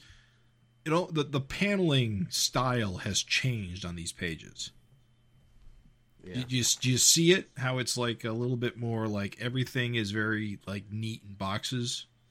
Yeah, it's traditional. But like it wasn't like that through most of the rest of the issue. I don't know. It just kind of stands out to me. There's a lot of full bleeds on the other pages. We do find out that Angel grows up to be a superhero in this universe, so that's a thing for her. Yeah, I was going to say, if you liked Susan, if you liked her costume, do you like Angel's costume? I don't like it as much. No, it's different. Yeah. I'll be honest; it's appropriate for this universe. The brown. It's goofy. It's a goofy costume a child would make. Sorry, Eric. That may have been ruder than I intended. And so Dragon, I mean, Paul is not that different than fucking Dragon at all. Because here we have the reason why Paul wound up. This is cool, dude. We have the reason why Paul wound up in fucking Dimension X to begin with. He's looking for fucking Jennifer. Mm-hmm. It's very... Goddamn, dude. If Smasher in some way ruins Alex and Paul's marriage, I'm going to be so mad. Alex finally got her happy ending. I'm just saying. It's and Paul. Yeah. Go ahead. I mean, it's also interesting because I think the implication is this universe was destroyed. So Paul goes into Dimension X, all right? And then the merging of the multiverse occurs. And the only reason why Paul wasn't affected by it was because he was already in Dimension X. So this universe has been collapsed into the others. Was that confirmed? It's how I believe that this works. Yeah. Okay. I just didn't know if we'd confirmed that Paul's universe was gone. No, I think we had. Although it does raise a question, because I don't believe Angel has mentioned that she has memories from this universe. She's mentioned she has memories of the other Angel that was, Glum's girlfriend. But not this Angel, so... Wait, you're right, because the Bionic Man remembers being the Bionic Man. Right. Yeah, I mean, there's several characters who remember. I mean... Correct. I'm just saying that you are correct. It hit me. I was like, oh, wait, that's an example that you can point to, where he's like, yep, in this universe, I'm a normal guy. Cool. Very cool. Goddamn, what an issue. I mean, holy shit. What an issue, yeah. And I think some of these panels with Rex Dexter are also lifted from when Dragon went into Dimension X the first time to go find... who was he going to find? He was going to find... No. He was going into Dimension X. Rex Dexter's daughter. Daughter, right. Right. Yeah, you must save my baby. Oh, don't forget. He kept putting it off for a while there. Yeah. I'll save your kid. Yeah. And then I think like 6 years passed and he missed 9/11. I think the SOS headquarters is like a low building with two off to the left. Yep. Sort of raised, because that's what's behind Angel. Yep. Looks like a big H. Exactly. H for hero. Boy, I gotta tell you, like, what a fucking issue, guys! Holy shit. What a crazy good issue, and it's just such a non-traditional issue. I think I said this on the Facebook group. I think this is my favorite issue of Savage Dragon ever. I think it really is. Whoa! More so than any of the other like experimental issues. More so than any like the plot-related issues. I honestly think this is my favorite. Is it the condensed storytelling that's getting you, or it's two reasons? One, it's how condensed it is. It tells a complete history without feeling like it's it's like bogging itself down with a lot of, even though it is all narrated, even though it is all like snippets. It feels coherent and it feels like a story because it's Paul's story, as the cover tells us, and and it feels like Paul is going through he's going through an emotional journey. Yeah. Just to tell us how he's gotten where he is. But I think it also kind of plays into my love of alternate realities. I love alternate reality concepts. I love Earth 2. I love Age of Apocalypse. I love Marvel's What If. I love Elseworlds.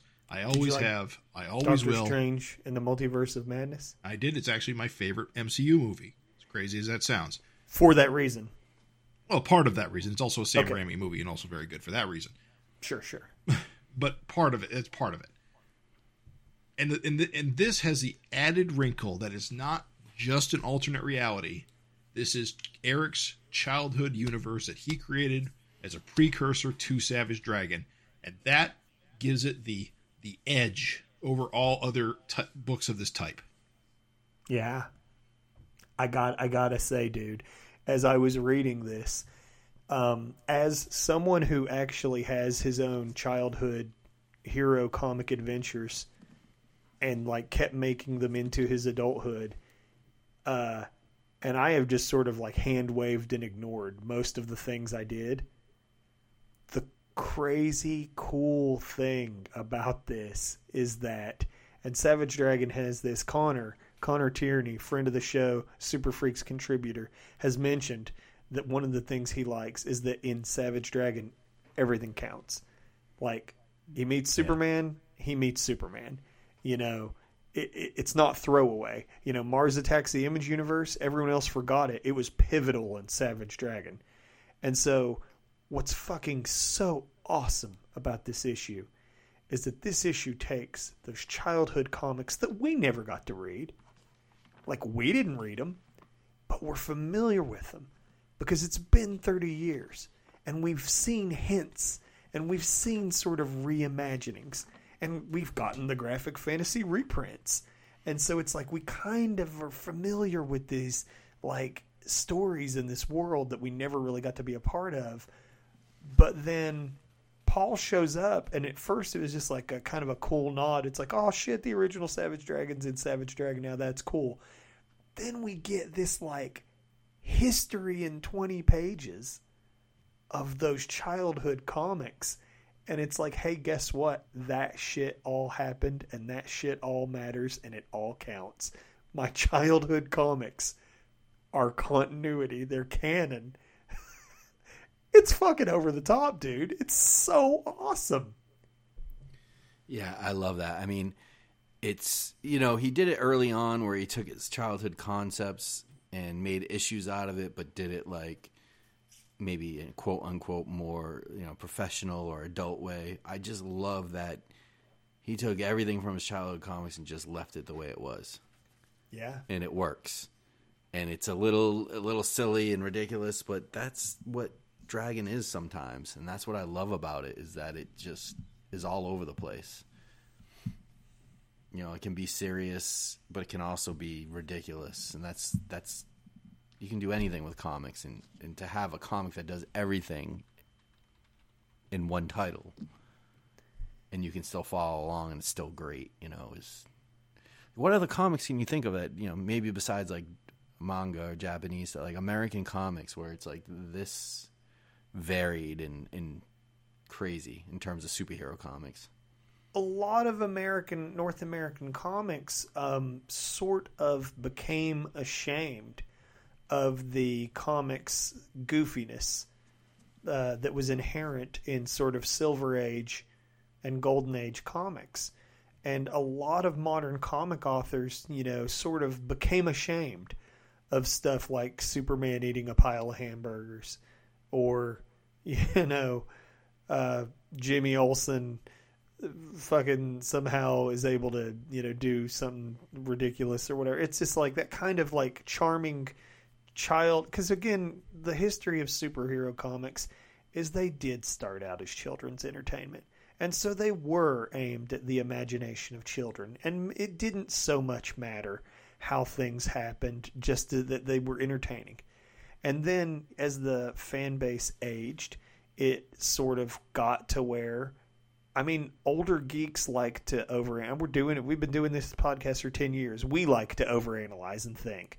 But it's like, unfortunately, with that, you know, desire to become more serious and, you know, have things explained and fully fleshed out and, you know, you sort of like writers shy away from the goofy silliness or whatever else. They have to make things feel mature and explained and grounded in science. Even if it's fantastic, it needs to have somewhat of a ground or a basis. And like you said, these are childhood comics. You got Fonte is just a crazy ass wizard who's just digging through a refrigerator. You got a guy marrying twins. You got a hero meets another hero, and he's like, hey, guess what? You know, my girlfriend has a sister, and they're twin strippers named Sugar. Also a stripper. Yeah, who is also a stripper. And it's just like, my characters need to age up so I can use them. Right. I don't want to write stories with kids, so let's just make them old. It's like, what? No, it's brilliant. And I didn't want to, like, you know, hog the mic for too long, but I just want to say real quick, I think another strength that this has is that it is a showcase for how excellent a single issue can be. It's a showcase for how excellent and exceptional condensed storytelling can be. I think that a lot of the modern comic writers write for the trade. So as a result, I think they, you know, enjoy writing decompressed stories. And I think that as a result, a lot of people I talk to comic readers who don't see the value in a single issue anymore.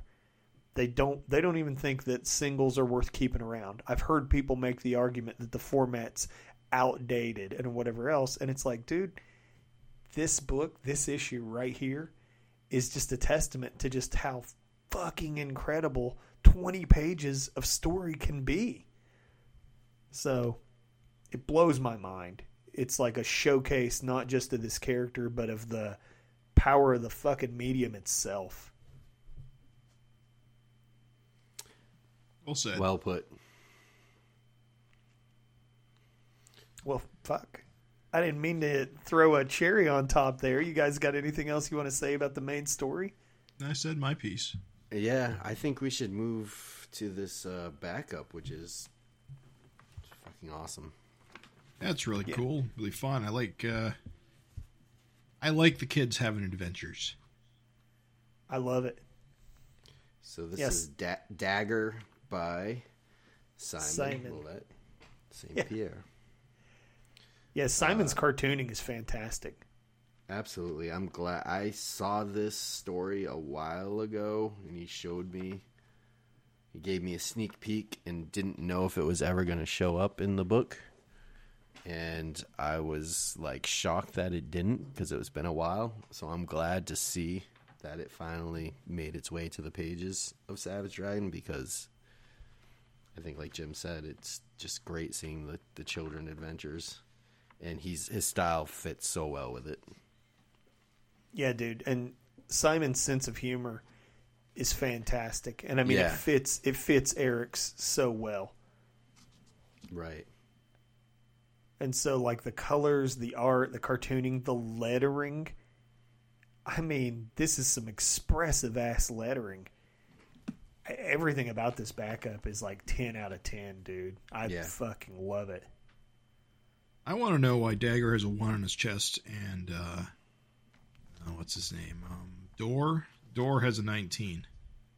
I want to know. Point. I didn't even think about that. It's just not explained. It's one of those little like story wrinkles you're just going to have to wonder. And then it doesn't end there. I mean, like, we get Simon's like got a little pinup in the back, and then like he's the fin on the back of the book. Yeah, it's just stylish as hell, dude. Simon's it's such a wild back cover. It's like, who would have thought just to put the fin like that. Dude, I'm just going to praise Simon. I mean, that's one of the reasons why I fucking, I'm thankful that we got him for Super Freaks. And, he's just a hell of an artist. I mean, he's funny. He's nice, a talented writer. Yeah, just a nice guy, nice character. And it's like, dude, just fantastic. Like you said, Craig, like, if you had told me, I'll just say, like, as a cartoonist, like, I couldn't have pulled this off. I couldn't have made just a fin interesting. It's a fucking interesting ass back cover. It's great. I just fucking my hat's off, like, fucking between Eric and Simon. I said it's one of my favorite Savage Dragon issues in a long fucking time, and it's probably going to be like one of the best comics I read this year. Yeah, it's just there's so much to pour over in this issue, and then to get a dragon-centric backup that's just well done is just the cherry on top, too, to steal your phrase. Oh, dude. But good letters pages, too. I don't know if we want to dig into that at all, but I don't know. This whole book, like, that's why one of the main reasons I love doing this podcast, too, is just, like, it gives us the opportunity to go back and reread it and think it through. Yeah. And just the sheer amount of enjoyment, even as we're talking during this Fincast and catching things that we didn't catch on our first read, that's like, oh shit, that makes sense, or whatever. And it's like, I'm hoping it's not just a happy accident and Eric's, thought all these things out, because it's just incredible to think that he's playing 3D chess with us, guys. It's honestly, it's just astonishing. And even talking as good as it was, like, even after like we reviewed it together, I'm just blown away. Jim, I didn't pick up on that Demonoid double page spread that one woman's power was that she could grow. And you pointed that out. And then, Craig, you were talking about, like, that's Mighty Man up in the upper right-hand corner. Like, that's just shit I wouldn't have even gotten on my own. So it's like, fuck yeah, dudes. I love talking Savage Dragon with you guys because, holy shit, there's always something to pick up, some detail. It's just like, this is a book with a 30-year history, and it just effortlessly flexes that shit all over the place. If I had to give it a rating, I would give it an 11 out of 10. Yeah, it's about right. This shit here, to me, is perfect Savage Dragon. Perfect. I think your average reader that maybe has never picked up a Savage Dragon will have a tough time with it. This may not be the best first issue. For long-time fans, I think this is a 10 or 11 out of 10. I think for the casual reader, it's not going to be, and that's okay. But man, I don't know. Eric just keeps it interesting, and that's what I love about this book. You don't think the self-contained nature would help a new reader? I think a new reader would be thrown off by the kind of childishness. I mean, we know the whole background of this. Oh, you're right. Yeah, I guess. I think if you gave this to someone to review, they'd be like, "What is this bullshit?" Like we were just saying, Candy and Sugar and Dragon getting punched with a tit or whatever. Like knowing the background of it and knowing the Paul character and everything like that. If you gave this to a new reader, they would be like, they wouldn't know what to make of it. What's sad, though, is I think that they wouldn't know what to make of it only because I feel like there's been so much like push towards decompression and cinematic and things reading like television. And this reads like a comic through and through. And I think that's the only thing. I think that if you had somebody who could appreciate just like, hey, here's 20 pages that are just jam fucking packed with story. Like a million wacky craziness. Yeah, like a million fucking things happen in this issue. I think that person could appreciate it. But yeah, I think you're right. Probably the super serious types would be like, whoo, he is getting hit with a titty, But this is one of the most fun issues I've had of Savage Dragon reading and just enjoying page by page. Yeah. And I was so like... the anticipation, it was like I was worried it was not going to pay off. I think Jim mentioned like he thought, was it going to be like 3 or 4 pages of background of in a Malcolm centric book, or we didn't know what we were going to get. So to get like a whole standalone issue, not tied to anything else going on in Savage Dragon, it was fun. Yeah, it was very cool. I guess on the next issue of Savage Dragon 265, The Samurai Strikes. Malcolm Dragon faces the leader of the Vicious Circle at last. Showdown with the deadly samurai. Savage Dragon comes with our highest possible recommendation. And would you guys say that is probably the best comic yet? Best comic yet by the cover. Punch to the balls. Well, it has got a fucking tall mountain to climb with 264 in front of it, but I guess we will see. It is very true. So thank you once again, everyone, for listening to the Savage Fincast. You, of course, can always message us at savagefincast@gmail.com or on our website, savagefincast.com. You can find us on iTunes, Google Play Podcasts, Anchor FM, Spotify, and YouTube. So until next time. See ya. Bye, everybody.